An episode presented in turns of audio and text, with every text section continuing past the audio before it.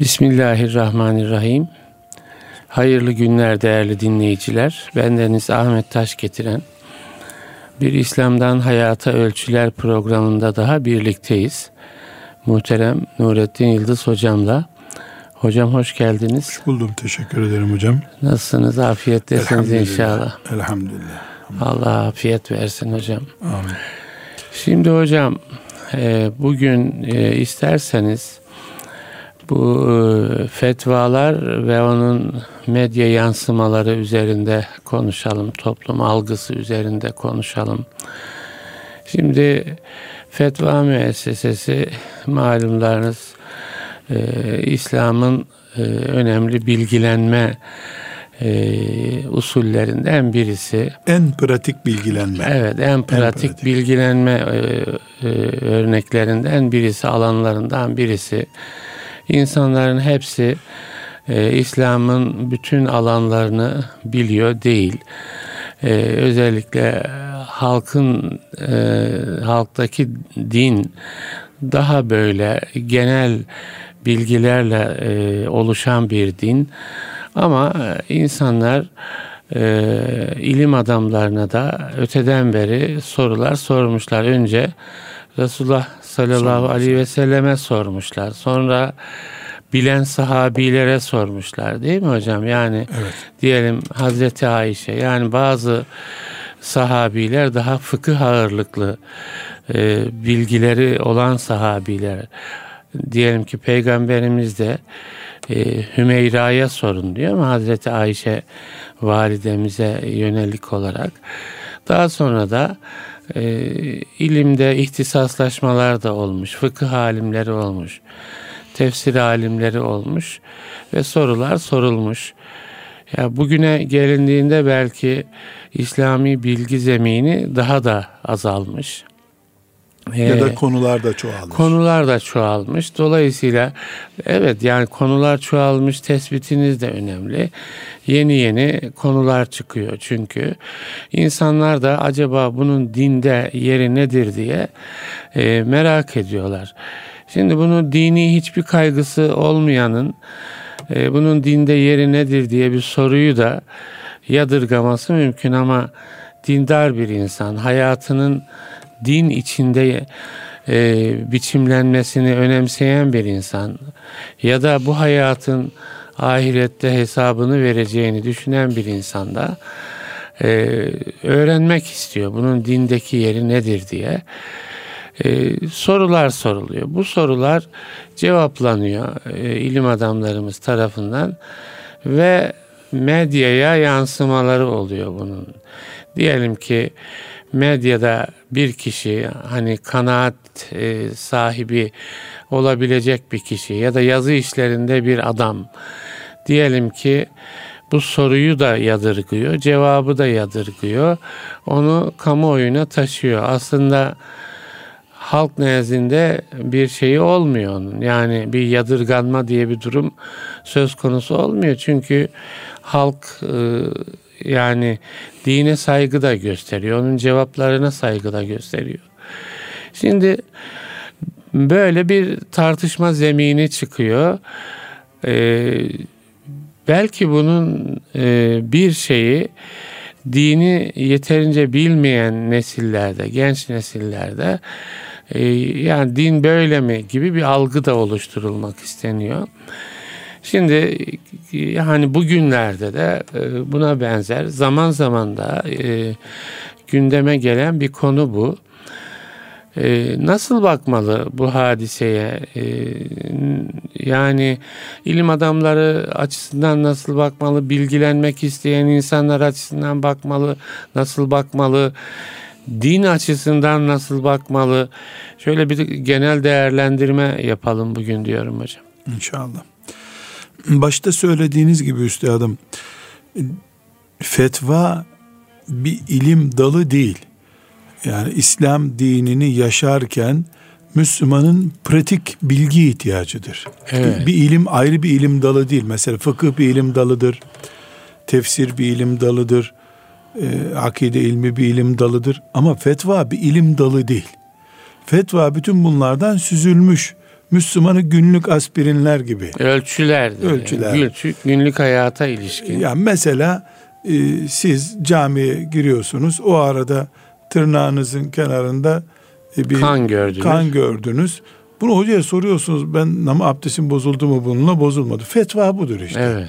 Bunun tabi ağırı da oluyor. Yani eşiyle bir tartışma esnasında bir cümle kullanıyor bir insan. Evet. Bu cümlenin e, sonucu ne olacak? Evet. Bunu sor. Nikahla ilgili sonucu Nikahla nedir? ilgili oluyor. E bir ticaret yapıyorsun bu caiz mi değil mi? Yani kaplumbağa ticareti yapacaksın. Caiz mi değil mi? İlaç sanayinde filan böceği kullanacağız. Bu soru bir kültür değildir. Acil bir ihtiyaçtır. Evet. İlk Müslümandan son Müslümana kadar bu ihtiyaç devam edecek. Evet. Günün birinde yani bazı Müslümanlar fetvaya ihtiyacı olmaz denemez. Bu mesela İslam e, toplumunun halifeyle yönetildiği bir Osmanlı döneminde Şeyhülislam resmi cevabı veriyordu ağır meselelerde. Evet. En üst makam olduğu için. E, müft- yani bazen savaşa fetva veriyor, vermiyor mesela. Tabii bu savaş uygun değildir. Diyor. Diyebilirse diyor. Diyebilirse, diyebilirse diyor. diyor. Yani e, Kanuni'nin önünde, Yavuz'un önünde her şeyi söylemeye de cesaret edeyim ama kendi görüşünü belirtiyor. İtibar yani şöyle bir edilmiyor. mantığı var onun da değil mi hocam? Yani Şeyhülislam bir manada padişahın, halifenin ahiretini korumak garanti eden adam. Evet. ne kadar tabi iki taraf da Şeyhülislam'da padişahta ne kadar e, bunu ihlaslı yapıyorlar o Allahu Teala'ya kalmış bir iş. Kimsenin evet. yani ihlas kalitesini ölçüm cihazımız yok bizim. Hatta şey içindir değil mi? Kanuni için anlatılır. Yani bu şeyi benim kabrime koyun demiş. Dosyaları. Dosyaları demiş. Bakmışlar ki o dosyalar Şeyhülislam'ın verdiği fetvalardan oluşuyor. Fetvalardan Evet. Şimdi bu bizim geldiğimiz dönemde böyle bir Şeyhülislam yok ama Din İşleri Yüksek Kurulu var Türkiye'de. Evet. Bu Din İşleri Yüksek Kurulu'na gelen fetvalar, talepler e, cevaplandırılıyor. Ben bir miktar inceledim onları. Yani böyle senelerce çalışıp cevap verilecek şeyler de var içinde çalışılmış. E, iki dakikalık bir ilmihalde görülecek basit sorular da. Evet. Ramazan-ı Şerif'te sakız orucu bozuyor mu sakız çiğnesem gibi, evet. gibi. Bizim evet. gençliğimizde meşhurdu bu soru. Soru evet. Yani irisinden incesine kadar pek çok e, ayrıntı var. E, Din İşleri Yüksek Kurulu'nda. Türkiye'de Müslümanların hemen ulaşabilecekleri bir nokta olarak e, muteber ve güzel. Yani evet. Din İşleri Yüksek Kurulu pratik bilgi ihtiyacını karşılıyor evet. aslında. Din İşleri Yüksek Kurulu'nun e, bine yakında ofisi var müftülük adı altında. Bunlar evet. Din İşleri Yüksek Kurulu'nun ofisleri durumundalar. Ha, müftülüklerde yani. de bu tür var. soru cevap oluyor. Kanunen de görevi müftünün. Evet. Vatandaş geliyor bu hanımın boşandı mı? bu ticareti yapmam ben caiz mi? Ben şunları söyledim boşanmış olduk mu diyor yani. Gibi. Gibi. Yani fetva hayatın her yerinde var. Dolayısıyla. Şunu söyleyelim mesela hocam. Demin de ifade ettik. Yani bu tür boşanma, evlilik, nikah gibi hiçbir derdi olmayanın bu tür soruları yadırgaması mümkün ama dini olmayan da yadırgayabilir. yadırgayabilir. Yani. Ne, ne soruyorsun yani, evet. ki bunu? Ama ya bir Müslüman için değil mi dindar bir insanın yani bütün işlerinin dinle bağlı olduğuna inanan birisi için bu sorular da önemli, cevaplar da önemli. Dolayısıyla Türkiye'de Müslümanların e, namazdan, oruçtan, evlilikten, e, dinle ilgili herhangi bir alandan sorabilecekleri bir merci var. Evet. Fakat iki sorunumuz var. Birincisi hala e, Türkiye laikliğin etkisinden kurtulabilmiş bir kuruma sahip değildir. Diyanet de dahil olmak üzere. Evet. Bir, iki, ikinci sorunumuz Türkiye'de Müslümanlık Diyanetin şemsiyesi altına girememiştir henüz. Girmemiştir. Neden? Daha bağımsız alanlar var. Yani cemaatleşmeler var, evet. tarikatlar var. Evet. Bu da Diyanetin kusuru mu? Diyanetin kusuru veya tabiiliği bunu gerektiriyor işin. Evet. Bu ikinci bölümde yani Diyanetin herkesi bağrına basamaması. Ya bütün zamanlarda belki böyle bir Şeyhülislam varken de vardı. değil mi yani? Var. Evet. Şeyhülislam Başka ülkelerde de değil mi? Daha yani bir dini otorite olmasına rağmen bağımsız birimlerde var. var. Mesela Suudi Arabistan bu konuda En e, sıkı, en en dinle ilgili bilinen bir devlet. en kontrolcü. en kontrolcü. İnternetten fetva vermeyi yasakladı. Kendi yetiştirdiği üniversitelerindeki hocalara. Evet. Yani yasak getirdi. Hapse aldı hepsini. Onlar da tuttular. e, adreslerini yurt dışı bir yerden gösterdiler. Katar'dan şuradan İngiltere'den gösterdiler. Oradan yapıyorlar çalışmalarını. Yani kaldı ki Suudi Arabistan'da bizdeki Din İşleri Yüksek Kurulu'nun muadilinin daha güçlüsü var. Evet. Daha halka inmişi var. Evet. E, nüfus biraz daha az, daha kolay hizmet imkanı var ama halk devlet e, ağırlığını e, dinin üzerinde e, gördüğü durumlar oluyor. Ne yapıyor bu sefer? Özel istiyor. Yani merdiven altı da diyebiliriz buna. Daha hür bir ortamda diyebiliriz. Şey dinlemiştim bu Hayrettin hocaları da İran'la ilgili bu konuları değerlendiriyor. Orada diyor dini kurumlar devletten bağımsız oldular diyor. Bu önemli bir şey İran için diyor. Ya belki o dini kurumlar içinde de farklılaşmalar var değil mi hocam? Bağımsız yani, İran'da bağımsız oldular ama devleti onlar seçiyorlar. En üst imza Ha, onlarda bir de gene. o var tabii. Yani orada Hani din, devletin üstünde din var orada. din denen şey Ya da devlet atadı orada. Evet. Orada devlet atadı. Dolayısıyla orada bir sorun yok. Devlet onun yani orada devlet dinden kendine şekil Meşruiyet zorunda, alıyor. Meşruiyet alıyor. Bu Çok bize benzemiyor o durum. Benzemiyor doğru. Oradaki ibra etme anlamında da söyle. Evet. On, on- onların gibi başka açıdan sıkıntı. Evet. Ama bizde ters duruyor Evet. bu görüntü. Dolayısıyla ciddi bir fetva öğrenme yani pratik yanında bulma ihtiyacı var. Hala e, Müslüman halkımız yani e, müftüyü de devletin adamı görebiliyor. Evet. Dolayısıyla ona gidip e, ihtiyacını sormada çekindiği olabiliyor. Evet. Olabiliyor. Artı beşten sonra da insanlara müftü lazım. 17'den sonra da müftü lazım. Yani mesai saati bittikten Yani sonra da müftü de evine çekilmek zorunda. Yani Evet. onun da özel hayatı var. Bu sebeple insanlar bir şeyh efendiyi bulduklarında etrafında kümeleniyorlar haklı olarak. Evet. 24 saat onun yanında hissediyor çünkü. Ee, bir hoca efendiyi güler yüzlü bulunca onun etrafında toplanıyorlar. Bir ağabey bulunca insanlar din açısından ağabey Evet. denecek bir kimseyi bulunca onun etrafında toplanıyor. Bu bir ihtiyaç. Diyanet, e, din işleri biraz daha e, e, şemsiyesini büyütebilse e, bu ihtiyacı daha fazla karşılar ama hiçbir zaman da yüzde yüze çıkamaz. çıkamaz. Niye evet. çıkamaz? Çünkü siz benden o ihtiyacınızı alabiliyorsanız eğer Diyaneti devlet görecek. Özellikle bana soracaksınız. Tabii. Bir hoca olarak e, telefonla sorabileceğiniz bir şeyse niye devlete dilekçe yazayım? Bir de öyle oluşmamış zaten. yani İslam dünyasında da ilişkiler yani bütün dini soruları devletin kurumuna soralım da cevabını alalım biçiminde olmamış. Ebu Hanife devlet değil işte. Devlet, olmamak değil mi? için yani kırbaç İmam yedi. Şafii devlet değil yani. Yani bizim dinimizi baştan beri çekip başı götürenlerin hiçbirinin dinle bağı yok. Şey, Devletle. devletle bağları yok. Evet.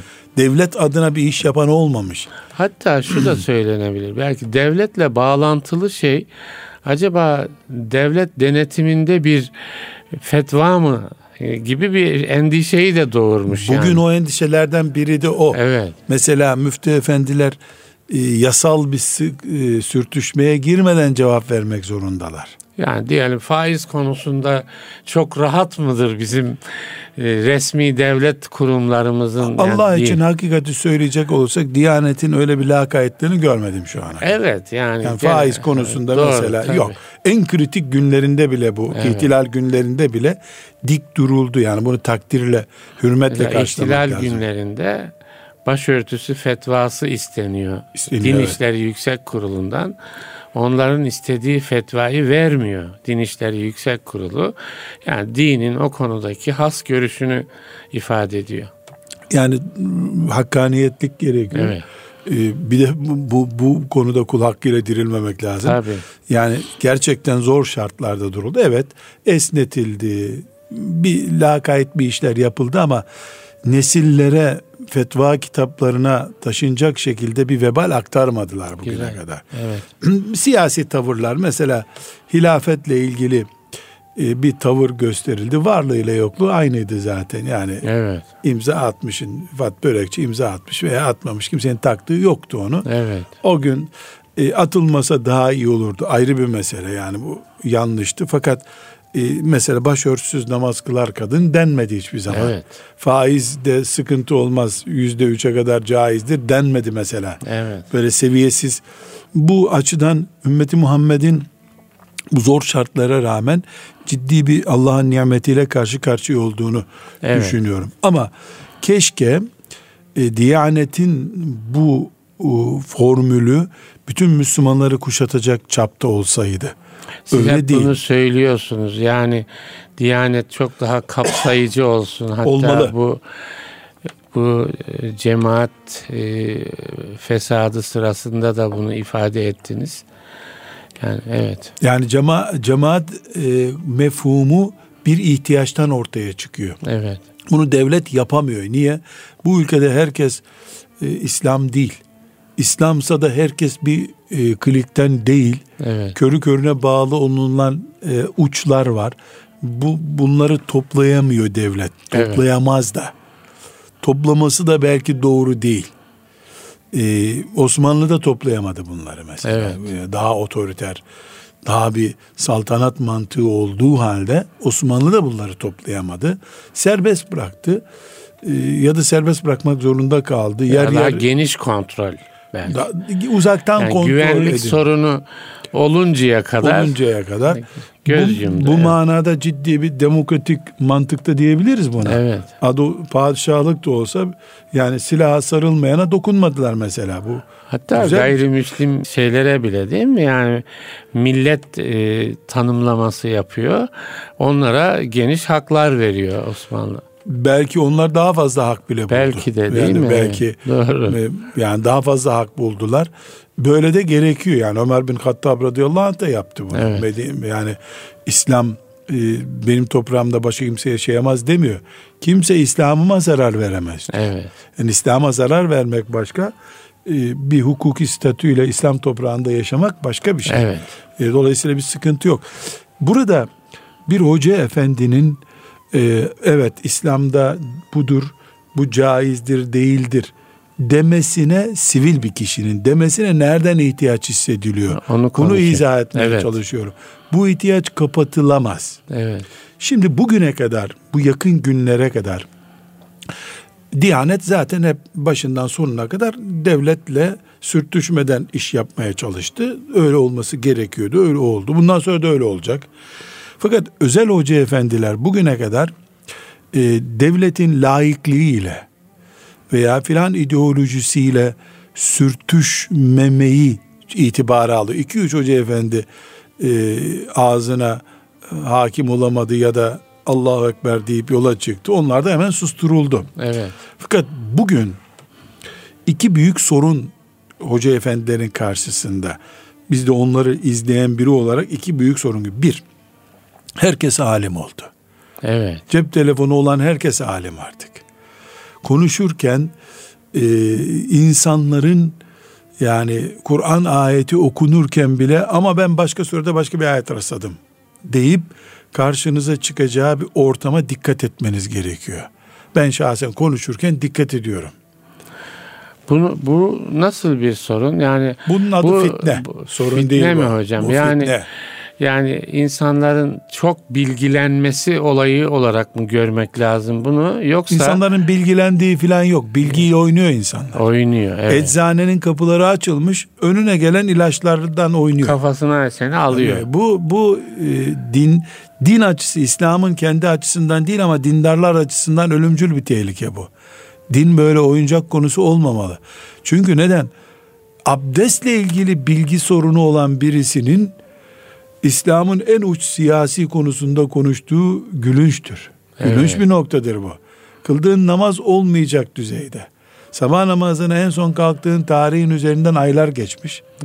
e cihattan konuşuyorsun. En büyük cihadı imal etmişsin nefis cihadını. Evet. Yani bu açıdan Hı-hı. herkesin elinde oyuncak o. Yoksa keşke herkes Ömer Nasuh bilmen olsa canım.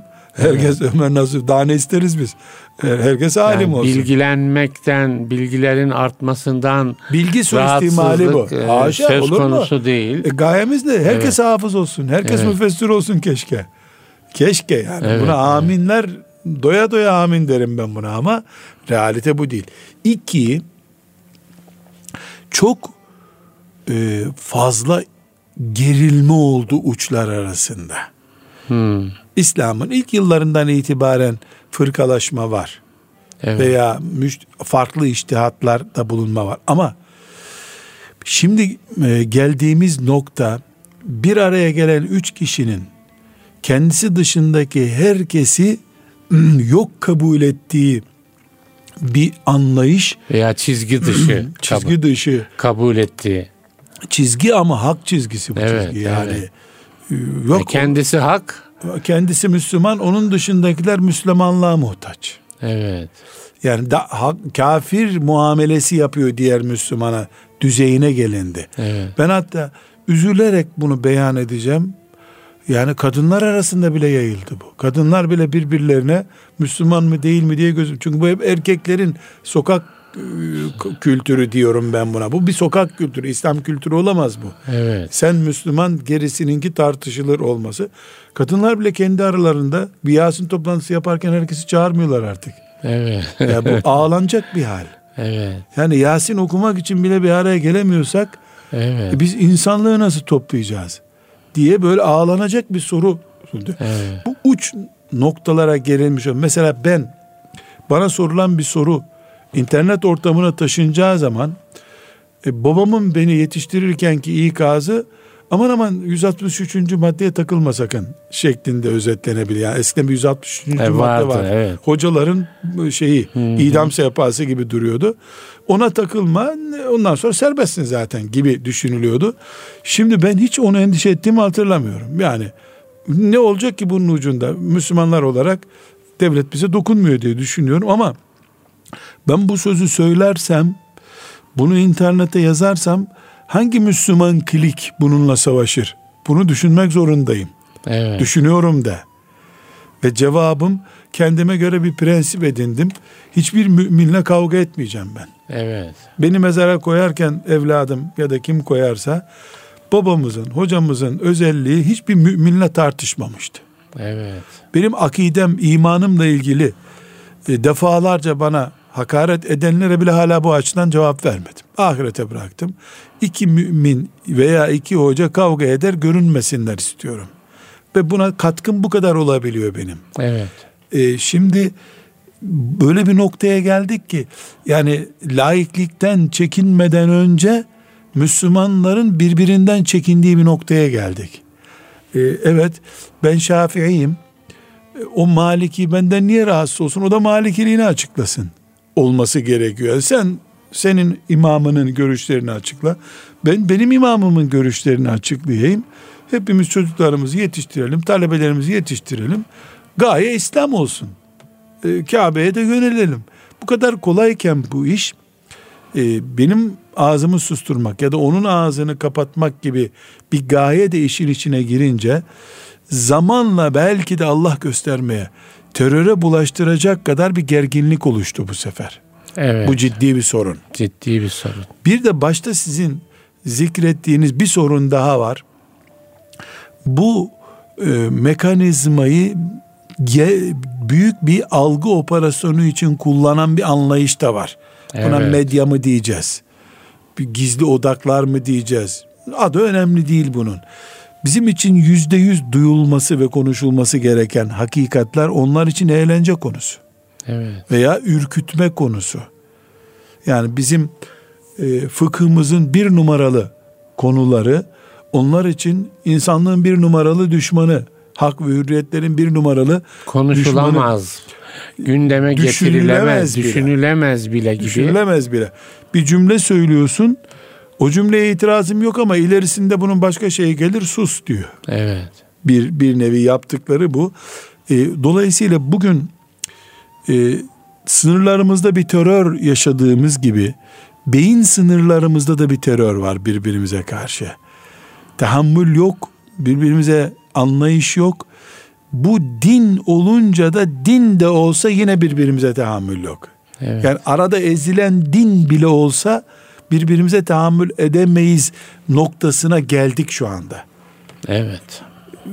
Bu belki de yarın zaruratı diniyeden olan temel maddeler hariç aman başka bir şeyleri konuşmayalım yeter ki satışılmasın dinimize noktasına götürüyor bizi diye bir evham da var içinde. Şey midir hocam yani e, marjinal e, konulara girme gibi bir durum mu söz konusu yoksa yani birileri için zaten dinin hiçbir alanı gündemde olmadığı için e, dinle ilgili her ortaya çıkan soru, cevap e, yadırganıyor. E, bir de belki kötü niyetle bu e, tahrif ediliyor. Bir tarafı Yayılıyor. kesiliyor. Ona göre bir Şimdi şey mi oluyor? İkisi de var ama üstadım. Evet. Yani gerçekten Abbasi döneminde iki filozofun konuştuğu konuyu bugün İslam adına konuşmak marjinal bir konu. Evet. Gerekli değil. Evet. İslam'ın temel şartları belli. Yani uzun felsefi konulara girmeye ne gerek var? Denebilir belki. Ee, ama öbürü de yaygın. Yani en basit örnek mesela e, kadınların e, kıyafetlerinde İslamiyet'in hassasiyetliği var. Evet. Yani mesele giyinme meselesi değil tesettür meselesidir diyoruz.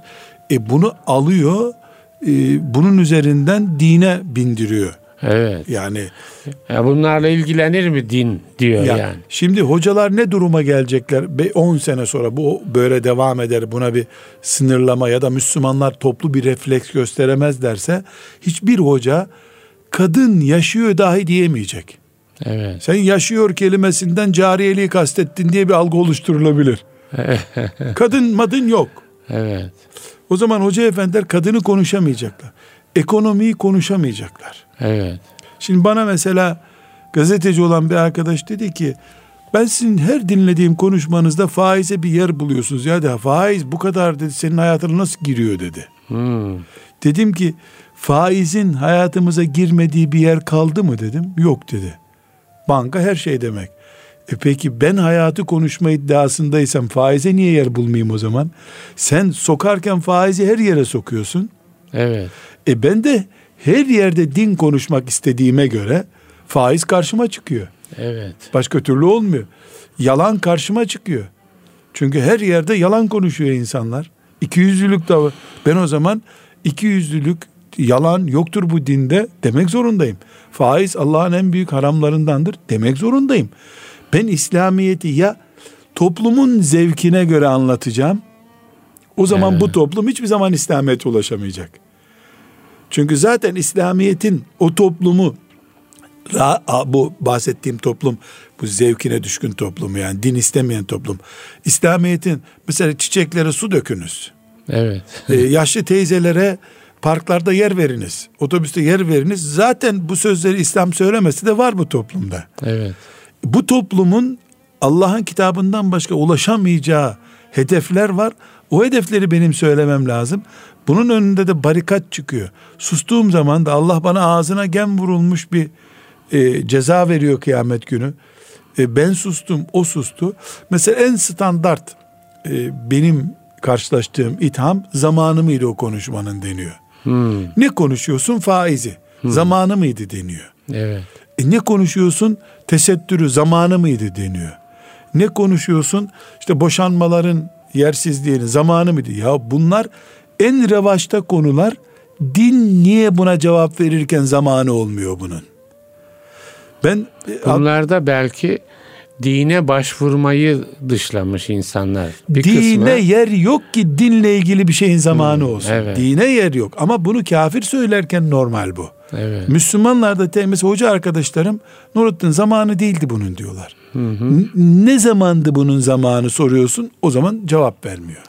Şimdi bu zamanı değildi şeyini mesela size söylüyor ama bir süre sonra bakıyorsunuz o size söyleyenin söylediği bir şey içinde zamanı değildi deniyor. Ya bu yani, silah herkesi vuruyor her, sonunda. Herkesi vuruyor. Herkesi vuruyor. Bu yani bir noktadan sonra mikrop e, gelip sana da bulaşıyor. Evet. Ee, kader yalnız bunu bana öyle bir yaşattı ki o bana üstelik de basında zamanı mıydı Hı. diyen bir hoca efendiye gittim. Yedik, içtik, çay içtik. Dedim ki muhabbet nasıl güzel değil mi? Bir şey söyleyeceğim rahatlayacağım dedim. Senin yaptığın zamanı mıydı gittin savcılıkta saatlerce süründün dedim. Ondan sonra güldü. Allah'ım bunu bana yaşatacağını biliyordum dedi ama sen de helal et hakkını dedi. Yani benden benimki üstelik büyük bir olaydı. Çok daha basit eften püften bir sebeple savcılığa gitti. Zamanı mıydı dedim. Kitaplarda vardı diyecekti hmm. ağzında kaldı laf. Evet. Şimdi yani Abbasiler döneminde bir tartışmanın zamanı değil. Doğru. Ee, ama bugün hayatı işgal eden bir probleme karşı her şeyin zamanıydı. Demek Benim zorundayım. bir şeyim var hocam. Mesela açı farkı çıkıyor. İslam'la Müslüman arasında, İslam'la insan arasında. Yani bir e, hoca efendinin, bir İslam aliminin bunları görmemesi ve uyarmaması mümkün değil. Yani diyecek ki bak bizim hayatımızda İslam'ın ölçüleri arasında mesafe oluşmuş. Bu mesafeyi görmemiz lazım. Bu mesafe büyüdükçe de daha büyük felaket demek değil mi? Yani bunları e, görmek, ifade etmek lazım. Etmediğiniz zaman sorumlu oluyorsunuz. Şimdi burada ben bu sizin e, çıkışınıza şu cevabı vereceğim. Yani hocalar İskilipli Atıf'ın şehadetini anlatırken Hamza radıyallahu anh'ın şehadetini anlatırken iyi oluyor da yani İslam için fedakarlık yapmak gerekiyor diyoruz iyi oluyor. Hoca olarak bir bedel ödenecekse e bunu ödesin hocalar ben ödeyeyim. Ne var yani şehitlikse şehitlik, tecrit edilmekse toplumdan tecrit edelim. Bunda hiçbir sakınca yok. Evet. Hocalık bunu gerektiriyor zaten. Evet, ya hocalık evet. budur. Ama bedel dini ödetiriliyorsa oturup 40 kere düşünmek gerekiyor. Toplum dinden biraz daha uzaklaştırılıyorsa, Peki, soğuk bu tür kabul ediliyorsa. Bu medya kampanyası, algı operasyonu diyoruz hocam. Yani o e, bu tür operasyonların, algı operasyonlarının toplumda yeterli e, böyle dini hassasiyet zemini oluşmamış kesimlerde e, bir yanlış duygu, acaba din bu mu gibi bir şey oluşturma riski var mı hocam? Var tabii hocam. Evet. Müslüman nesilde belki yok. Evet. Ama öbürlerinin bulundukları bataklıkların derinleşmesinde etkisi var. Evet. Bir, iki, o tarikat bu vakıf derken gruplaşmalarda birbirlerine karşı silah olarak kullanılıyor bu. Evet. Mesela e, bir hocaya, bir ekole algı yapılırken evet. basın tarafından öbürleri adeta oturup kahvesini içip keyfine bakıyorlar. Evet. Halbuki haftaya da onlara yapılıyor bu Aynı şey, operasyon. Şey, doğru. Operasyon onlara doğru. yapılıyor. Yani biz Müslümanlar olarak toplu hedefiz ama birden yutamadığı için bizi e, lokma lokma yutmaya çalışıyor. Evet. Birimiz yutulurken yani meşhur bir sarı öküz hikayesi evet, vardı. Evet, evet. Yani sarı öküz yenirken siyah öküz de gidecek aslında. Evet. Bunu düşünmek e, gerekiyor. Bu noktada e, dinimiz toplu bir zarar görüyorsa bundan oturup ağlamak gerekiyor. Benim yüzümden din zarar görüyor. Burada ben tekrar Diyanet'e döneceğim. Şimdi Diyanet din şurası yapıyor. Evet. Bu din şurasına e, kendi personelini çağırıyor. Eski Diyanet İşleri Başkanı'nı çağırıyor. Bu halkın içinde yüzde yüzü asla temsil etmiyor. Evet. Halkın fetva sorduğu noktalar hala dışarıda bekliyor. Ben mesela teklifte bulundum. Ya Anadolu'dan bilhassa e, üç tane beş tane Anadolu'nun büyük adamlarını, sarıklı hocalarını çağırın bu toplantıya. Evet, doğuda Siz, da var, birçok yerde var. Hele yani. doğuda evet. halk dinine daha bağlı. Evet. Oradaki ulemayı Seyda diye anlıyor. Seyda adını diye. bilmiyor. Tabii. Evet. Adını bilmiyor. E, bunlar da o yöresel kıyafetleriyle o toplantıya gelsinler ya. Gelsinler. Misafir diye çağır. Ne soruluyor? Ne ne var orada toplumun e, gündeminde? O fotoğrafta halk o insanları ha, görsün. Evet. Diyanet güçlensin. Evet. Cevap çok basit. Yasal prosedüre uygun değil. O zaman halk da kendi dinini yaşama yolundalarını ayakta tutuyor. Evet. Yani bu yasal nasıl uygun değil? Her şey ya yasa dediğin nedir ya? Hele Müslümanların e, devleti yönettiği bir zamanda yasa dediğin nedir? Hatta oraya yani mesela Alevi kesimden bile insan çağır. Onlar da tabii, dinlesin orada. Tabii. Yani madem bu ülkenin insanı onlar İslam'la bağım var diyen herkes gelsin orada dinlensin. Evet Mesela, konuşsun yani kendi oy hakkı bunu, verme sen orada. Evet. Oy hakkı verme. Evet. Ben e, şundan çok korkuyorum. Oydan öte bir şey bu. Hayır orada o, yani şey veriliyor diyelim ki karar çıkacak. Evet. O kararda da bir oylayalım bunu evet. denecek mesela. Tamam o oy hakkı olmasın resmi kimliği yok diye. Ama oradaki evet. akademisyen Anadolu'nun bağrından gelen bu adamın e, çıkışını dinlesin. Belki duymamıştır. Doğru bunu. fotoğraf. Onu bulmak açısından da bu hayati bir şey hocam. Anadolu'da din nedir? Doğuda nedir? Alevi toplum kesimlerinde din nedir? Ne bileyim başka Ege'de din nedir mesela? Ya, yani evet. mesela Ege'de 20 senedir hocalık yapan birisi Ege'nin derdini Ankara'daki o alimden daha iyi bilir hocam. Evet. Kesinlikle evet. daha iyi bilir. Yani oralarda da gelen sorular var. Mesela sırf Ege'de 20 e, yıldır çalışan bir mesela müftünün, din aliminin tespit ettiği Topluma sorulara baktığın bir fotoğraf var. müthiş olur yani. Şimdi ben mesela Avrupa'dan soruyor kardeşlerimiz evet. bazı soruları. E, orada bir hoca efendi bulamadın mı diyorum. Hmm. Ben size güveniyorum diyor. Hmm. Hayır diyorum. Yani 20 senedir Almanya'da Müslümanların sorumluluğunu üstlenen bir alim İstanbul'daki hocadan daha iyi bilir bu meseleyi. Evet. Oradakine soracaksınız diyorum. Doğru.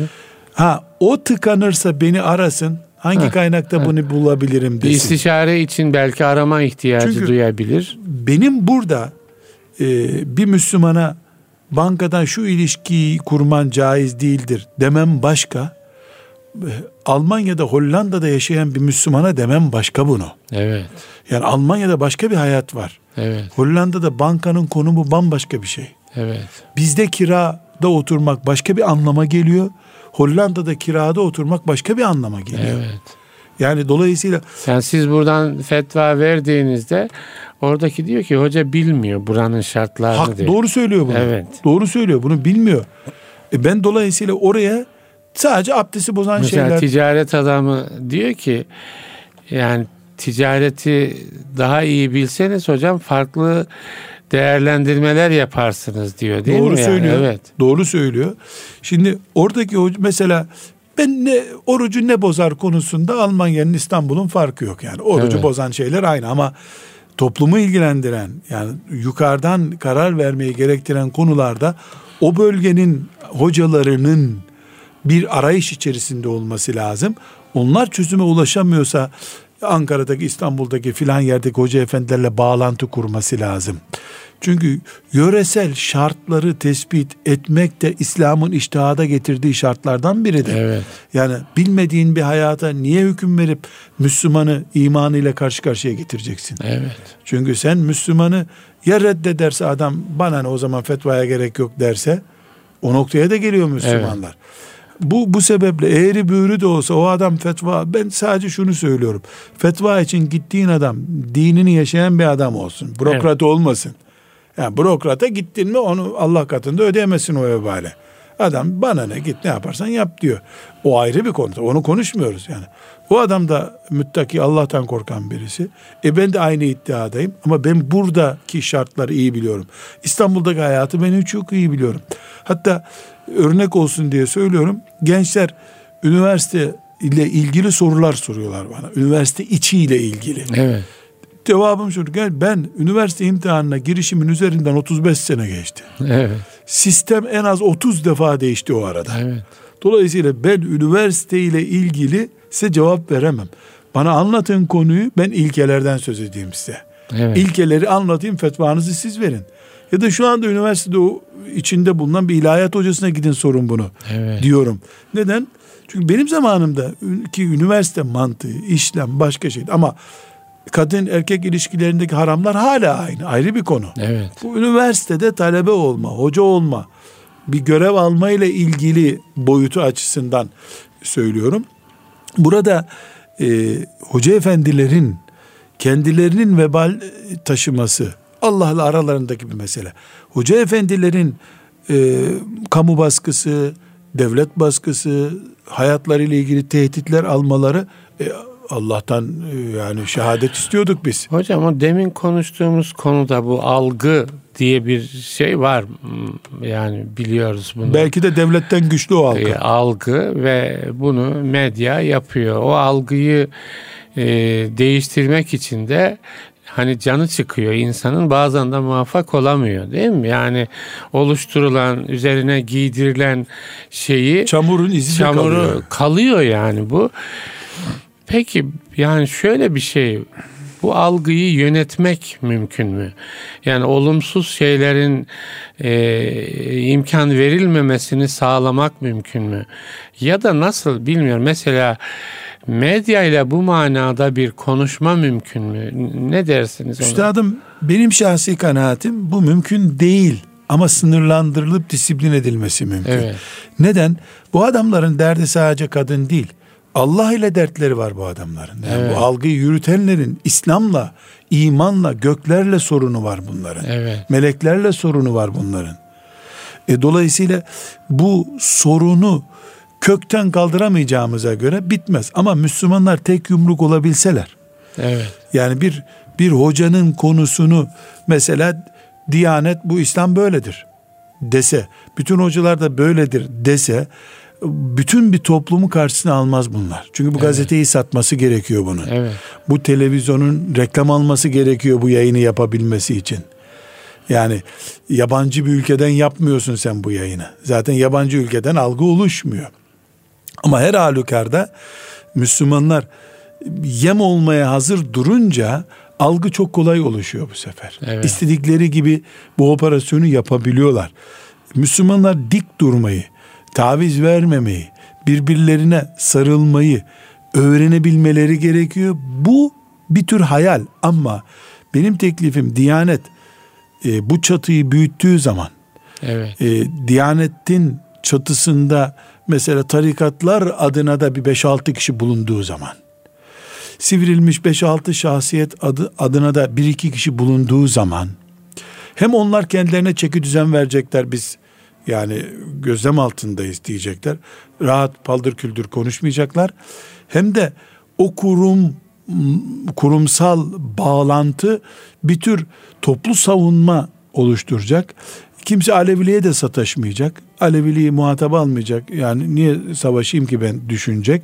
Çünkü Alevi arkadaşla bu kurulda beraber oturuyoruz. Evet. Diyecek. Onun varlığını zımnen kabul edecek bir saygı oluşturmak zorunda. Hiç kimse de sen tarikattasın, rabıta yaptın, senin arkanda namaz kılmam diyemeyecek. Aynı çatıda oturuyoruz. Evet. Aynı çatıya gelmeyi kabul etmeyen parazit olarak kalacak toplumda zaten. Evet. O hiçbir zaman önlenemez. Yani Hazreti Ömer radıyallahu anh'ın zamanında da üç tane beş tane böyle parazit adam dolaştı Medine'de. Evet, evet. Efendim Hazreti Ömer de radıyallahu anh kafanı koparırım çek git Mısır'a buralardan diye göndermiş adamı mesela parazit konular üretiyorsun diye. Sıfırlanma iddiasında olmayız. Evet. Toplum buna müsait değil. Yani şurada büyük bir savaşa girmiş ülkemiz mesela yüzde yüz ittifak etmiş değiliz o savaş konusunda toplum olarak. Bir parazit ses çıkıyor bir yerden. Evet. Yok şunu yapmayalım, yok şöyle olmasın, ben karşı değilim aslında ama bir şey diyor. Evet, bir fitne evet. çıkarıyor bir yerden. Yani dünya yüzde yüz olmaya müsait bir yer değil. değil Hiçbir tabii, işte. Tabii, Hiçbir evet, işte. Evet. Hele din gibi bu ülkede herkes Müslüman değil bir defa. Müslüman olmadığını söyleyen var. Yahudisi var, Hristiyanı var. Şimdi yeni yeni ateist bir nesil geliyor. Dolayısıyla ne kanunlar yüzde yüz İslam adına olur ne de bir çatı altında toplanabilir. Ama burada asıl sorun biz bulunduğumuz ekolü İslam'ın teki alternatifi olmayan varlığı kabul edince bu çözüm tamamen iptal olmuş oluyor. Evet. Mesela Diyaneti ben yok kabul ediyorsam. Evet. Bile bile oturacak bir sandalye bırakmıyorum kendime demektir. Diyanet de resmi olmayan, kimliği olmayanlar sadece seçim zamanı hükümete lazım. Bize lazım değil onlar diye bakıyorsa bu da abes bir bakış ama. Evet. Bu da abes evet. bir bakış. Yani kelimeyi... realiteye de aykırı. Yani onu e, onu yok demekle yok olmuyor bir kere öyle bir şey. Gözümü söz. kapatmış oluyorum ben ama. Evet. Gözümü yummuş oluyorum işte. Şöyle bir son bir şey hocam süremiz aşağı yukarı 2-3 dakikamız kaldı. Ee, mesela bu tür şeylerde açıklama yapmayı e, faydalı bulur musunuz? Yani mesela bir algı oluşturulmaya çalışılıyor. E, yani bir kişi tarafından, medyanın bir grubu tarafından, bir internet odağı tarafından yani e, insaf hani insafa hitap etmek için, akla hitap etmek için ya makule hitap etmek için bir açıklama yapmanın faydalı olacağını düşünür müsünüz? Şimdi üstadım e, Anadolu'daki bir deyimi kullanacağım da mikrofon önünde söylenir mi bilmiyorum. Eşekten düşme hikayesi var ya. Evet. Çok müstehcen değil değil mi bu örnek? Yok yok değil. Yani eşekten düşen biri olarak bu soruyu bana sordunuz. Yani ben yok, tam genel olarak da yani soruyorum. 5 seneden Çünkü beri bugün bazen size, bazen bana, bazen öbürüne yani e, Türkiye'de Evet kime geliyorsa. Bazen Diyanete mesela. Tabii. Diyanet bir fetva veriyor. Topa tutuluyor mesela. Yani o da var var. Ya da üç fetvası birleştirilip bir yeni Heh, fetva üretiliyor. üretiliyor. Şimdi ama eşekten düşen biri olarak 5 senedir evet. e, yani nasıl söyleyeyim binlerce kere saldırıya uğramış birisi olarak söylüyorum. Benim şahsi kanaatim istişare heyetimle de oturduğumuzda verdiğimiz karar bu. E, açıklama devletin savcılığının istifade edeceği yani savcıya izah edeceğiniz konunun ötesinde hiçbir fayda vermiyor. Karşı tarafa yem oluyor üstelik. Evet. Onu Çünkü, da alıyorlar, tahrif ediyorlar. Bunu merak e, ettim de sordum demiyor ki. Evet. Seni yok etmek için konuşuyorum hmm, ben diyor. Evet, evet. Dolayısıyla yaptığın açıklama onun bir kere daha seninle alay etmesine neden oluyor. Bir ikincisi mesela biz 3-4 sene önce açıklama yaptık belli konular için. Bunun aslı böyledir diye. Onu sadece bizim basınımız verdi. Onların karalamayı yaptığı basının yüzde biri olmuyoruz biz zaten. Evet. Zaten o benim basınımın yaptığı açıklama beni e, ya benim sevenlerim tarafından zaten kabul edilmemişti ki hocamız bizim doğru söylüyor söylemişti. Evet, evet. Binaenaleyh ben e, orman yangınında e, yani bir ağacı e, söküp götürmenin e, o arada yanma tehlikesi taşıyorsa gereksiz olduğunu düşünüyorum. Yani evet. bunun bir faydası olmadığı şahsi kanaatim bu. Bugüne kadar hoca efendilerin, kurumların, diyanetin, mesela en son diyanetin yaşadığı olayda yaptığı evet. açıklamanın hiçbir işe yaramadığını gördük. Evet. Ne oldu? Biz zaten şüphe etmiyorduk. Evet. Bizi tatmin ettirdi bu.